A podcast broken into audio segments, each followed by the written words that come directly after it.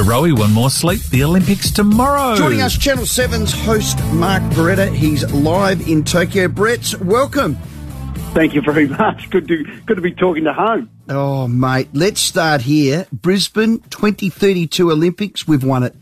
Um, magnificent, A- absolutely. I've got to say, you know, al- although it was, you know, we were well down the road, as we've learned over the years with the International Olympic Committee, unless it's done, unless it's cast in stone, you just never know. And there was always just that little bit of doubt that maybe something could go wrong. Well, it didn't. It was fantastic, and and what a great result for for Queensland, for Australia. Um, actually, the, the, the Queensland Premier's due in uh, our office here in the headquarters at the Broadcast Centre any minute now for a bit of a tour. So she's trying to get her head at the moment around everything Olympic and, and what it means and, you know, how big this project is, which is a mammoth project.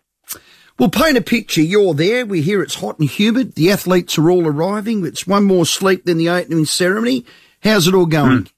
It's going brilliantly. In, all honesty, it's much better than I ever imagined. Um, look, the, the, the COVID situation is an issue. It is it is being brilliantly managed, though, and I think what the, the Japanese organisers have done is they've gone to health authorities and said, what do we need to do to make this event happen? And they've, they've given them a list, and they have, as the Japanese do, worked beautifully down this list and just ticked everything off. So, you know, we're temperature tested everywhere we go. We're uh, the first three days we arrived, we were COVID tested every day. We were tested before we left Australia every day. We were vaccinated.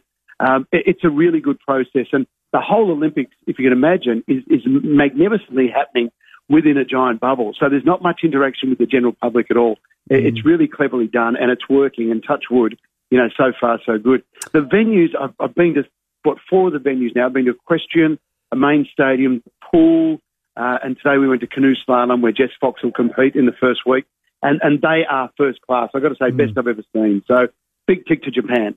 Yeah, we're hearing they haven't turned on the waves for our surfers, but Yeah, that's going to be interesting actually Yeah. because it's um you know they probably suit the Brazilians. They get these little little sort of onshore breaks. Yes. So um it yeah it's going to make it tough for our guys and girls. Okay. We're hearing the opening ceremony is going to be next level. We hear it's going to be a light show. They love their fireworks over there. What can you share? Because we're all going to be tuned into Channel 7 Yeah. tomorrow night. yeah, we'll uh, we're lucky enough. We've uh, we'll be there in the stadium. We're doing some work from there, so um, I just cannot wait. I've I've been to an opening since London in uh, what Goodness 20, 2012, so Yeah. very excited. Um, But look, it's um, it will be all those things you'd imagine from Japan. It'll be it'll be spectacular. It'll be big. It'll be technologically advanced. There'll be a lot of traditional costumes and lighting that we've seen. So we've seen two dress rehearsals so far. Of course, the the big show is tomorrow night. Um, what they are doing is sort of unveiling and rehearsing extra bits each time. So last night, the, the big thing that everyone went wow was the drone show. Um, the skies will light up with this amazing drone show, and you will look at it and go, "How on earth are they doing that?" So that's Goodness probably one of the, the big highlights. But the cultural side of it is brilliant as well. Yeah, okay. What's their mascot? Who's their mascot? Oh, good question. A little blue and white thing and a little red and white thing. That's all I know about the mascot. you're an Aussie. Barrett's, you're an Aussie. Yeah, well, that'll hey. do me. Hey, hey, that'll do me. That will do It's no me. Syd, Olly, and Millie. Put it that way. Okay. Hey, Barrett's, we'd love to chat. We'll keep in touch. Channel 7, can't wait. Tomorrow night. We'll enjoy your calling. Stay safe, please, and we'll see you on 7.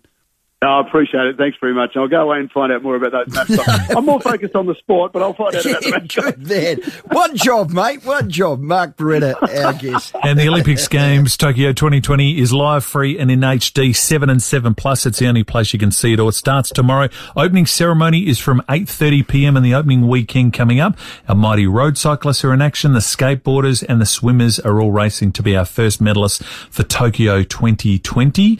And Miraitowa and Someity are the names of I the 2 you'd know. mascots. That's the second question I've asked on a two hour show where I didn't know the answer.